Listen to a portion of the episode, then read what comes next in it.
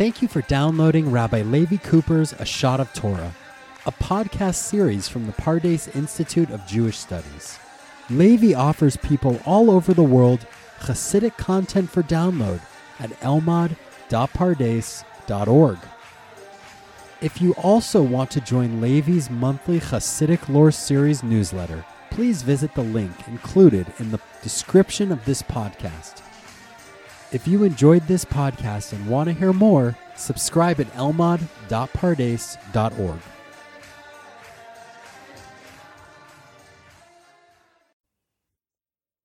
This is Levi Cooper coming to you from Pardes in Yerushalayim.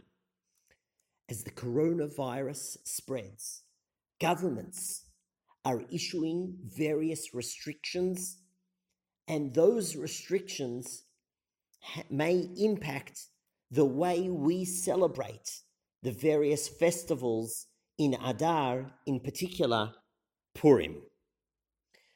In light of those restrictions here in Israel, I wrote directives how to keep the halachot of Purim in the shadow of the spread of the coronavirus.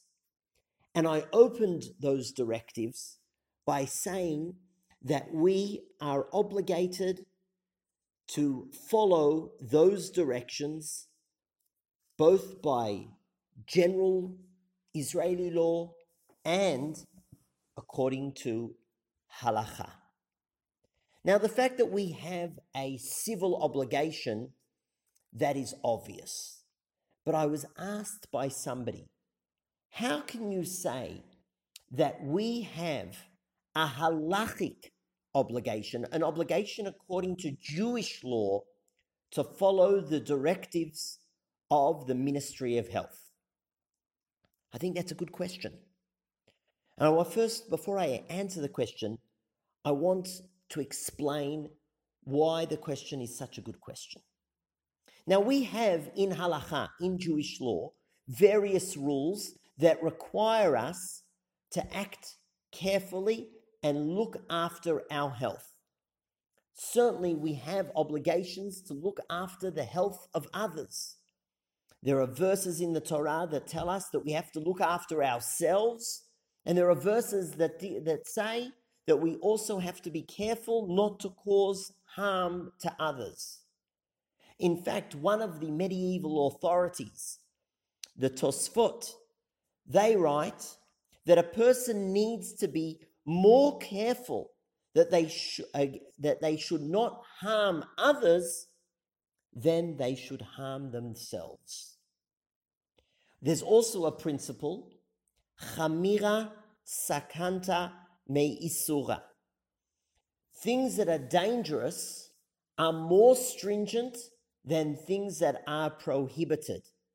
Let me explain that rule. Let's imagine that I make a cholent, and into that cholent falls a small piece of pig. Now, is that cholent still kosher? Well, we might say that if there are 60 parts of cholent and only one part of pig, then that pig is batel beshishim. That pig, it's as if it doesn't exist. And yes, you, uh, you can still have the cholent since the non kosher item fell into the cholent accidentally. But what happens if a small amount of poison falls into a cholent? Do we say that if there's 60 parts cholent to one part poison, you can have the cholent? No. If there is a small amount of poison in something, we are even more careful and we do not eat that cholent. So that's the rule, chamira sakanta me isura. Things that are dangerous are more stringent than things that are forbidden, like, for instance, pig. So, all those reasons tell us that we have to look after our health. But that is not the question I'm addressing at the moment. The question over here is If the government says, gives directives, do I have to listen to those directives? Let's imagine that I am not convinced by the government's directions. I think that the government, let's say, is exaggerating, or I think that the government's directives are useless. In such a case, do I still have to listen to what the government says? Do I still have to follow the directives of the health ministry? And I think that there is a halachic reason.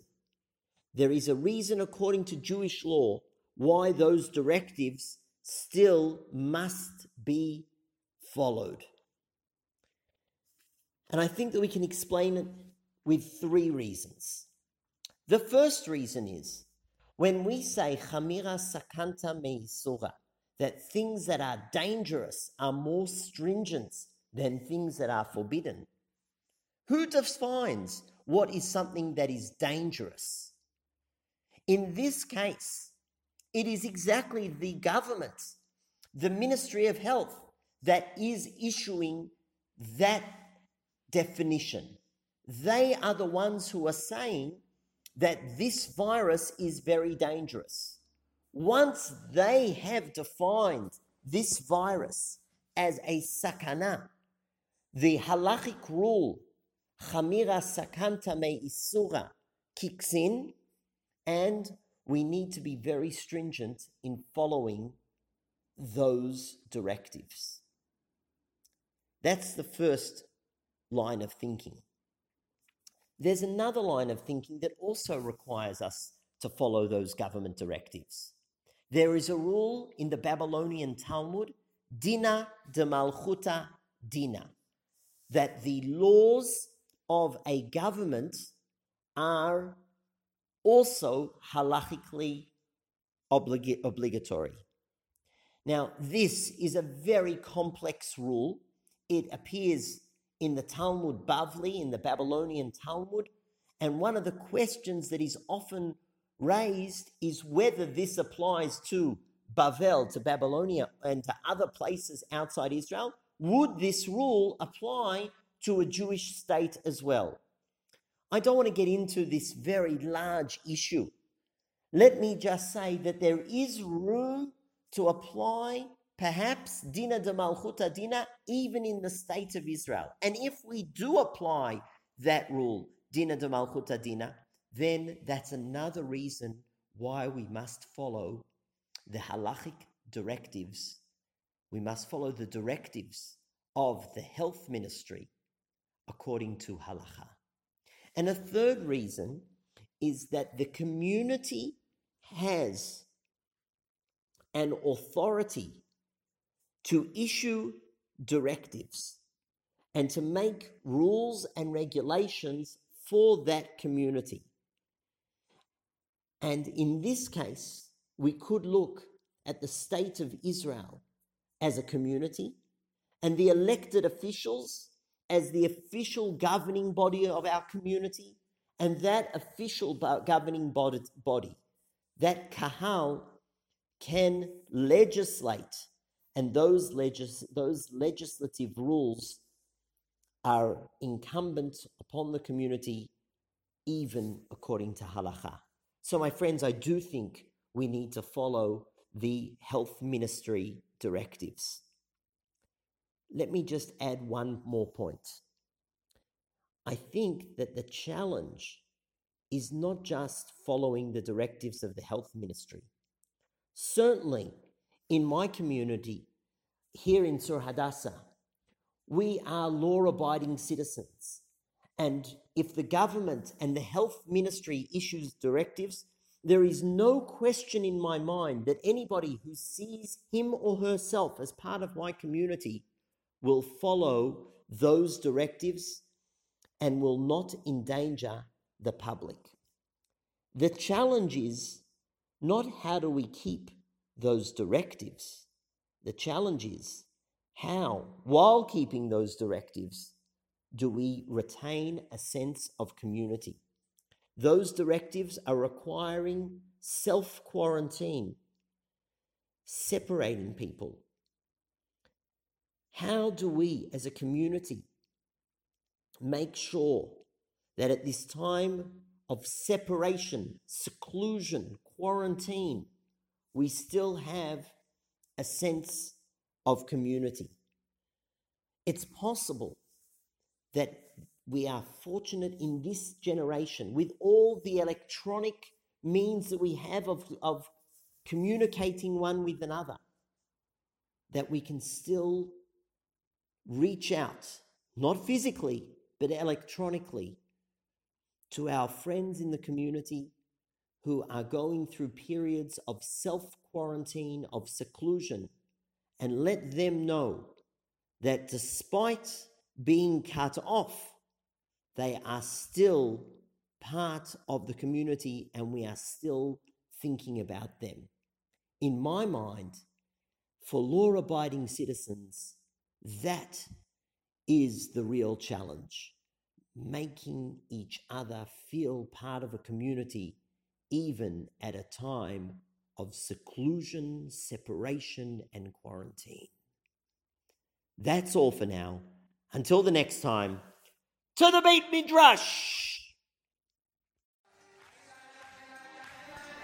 Thank you for downloading Rabbi Levi Cooper's A Shot of Torah, a podcast series from the Pardes Institute of Jewish Studies. If you enjoyed what you just heard, please give us a five star review at iTunes or wherever you download your podcast today.